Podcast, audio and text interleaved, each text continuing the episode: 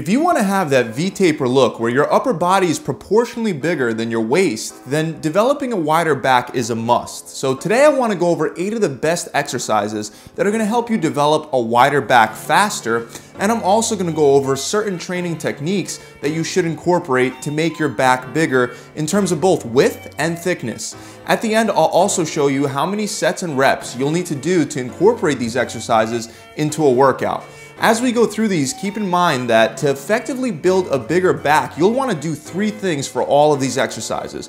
First, you'll need to concentrate on actually targeting your back instead of your biceps, your triceps, or your forearms. It's gonna take some time to develop the neuromuscular connection between your brain and your back, but for all of these exercises, you're gonna wanna try to pull the weight with your elbows, not your hands, and really squeeze your back with each rep as if you're trying to hold a pencil in between your shoulder blades. Second, you'll need to progressively overload all of these exercises over time. The best way to do that is by trying to always incrementally increase the weight load you're using for all your back exercises as you get stronger. And the third thing that you'll want to do is come to full extension and get a really good stretch at the negative portion of all your pulling movements. Now let's start with the very first exercise, the long angle dumbbell row. This is a variation of a regular dumbbell row, and even though it's extremely effective, it's a shame that most people don't even know that this exercise exists. To perform this exercise, start by leaning against something lower than your waist level. You want to bend down until your back is almost parallel with the ground. Grab a dumbbell with your other hand in a neutral position and let it hang straight down. Pull your shoulder blades back and stick your chest out to maintain a neutral spine.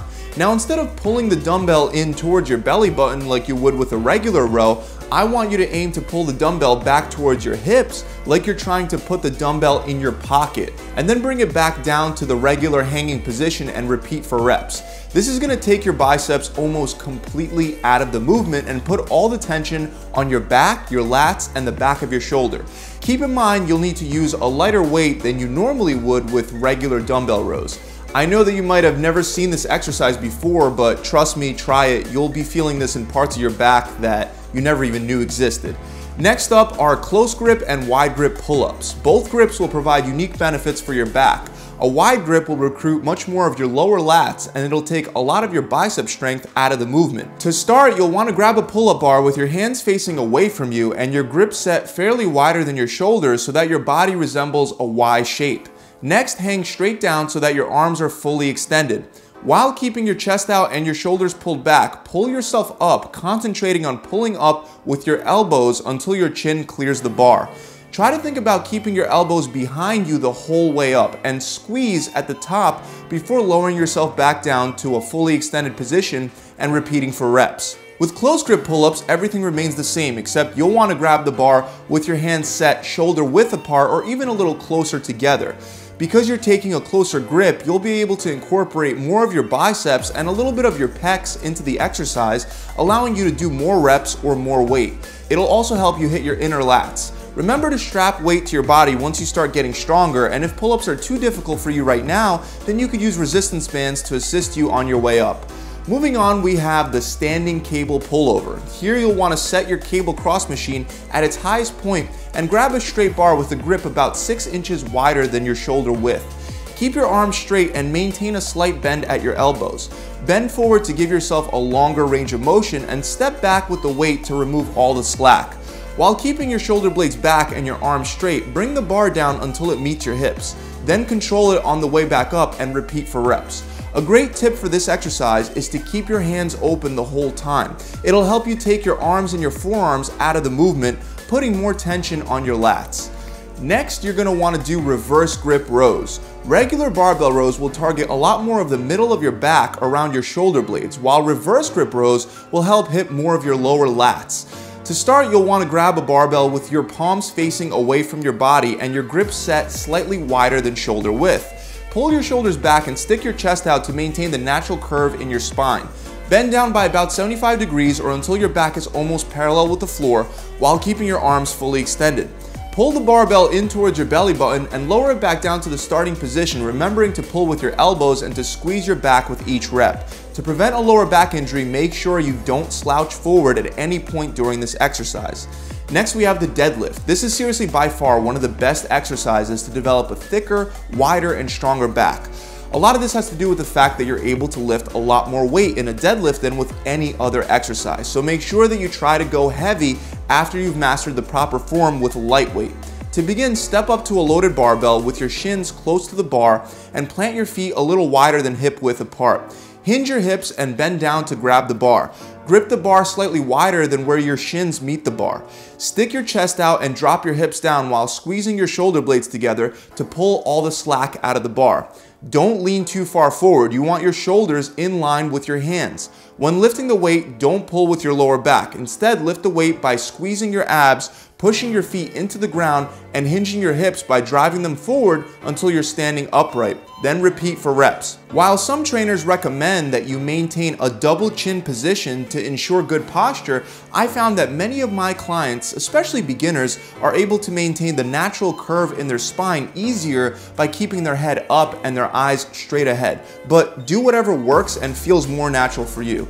Moving on, we have dumbbell and barbell pullovers. This exercise can be very effective for building up your back as long as it's done correctly. Some people will lay perpendicular to the bench thinking that they'll get a much better stretch for the lats by dropping their hips, but the only advantage to this is if you're going really heavy and you need to drop your hips to counterbalance the heavy weight. So you can position yourself parallel with the bench as well. Grab the dumbbell with both hands by forming a triangle position between your thumbs and fingers and then overlapping one hand over the other.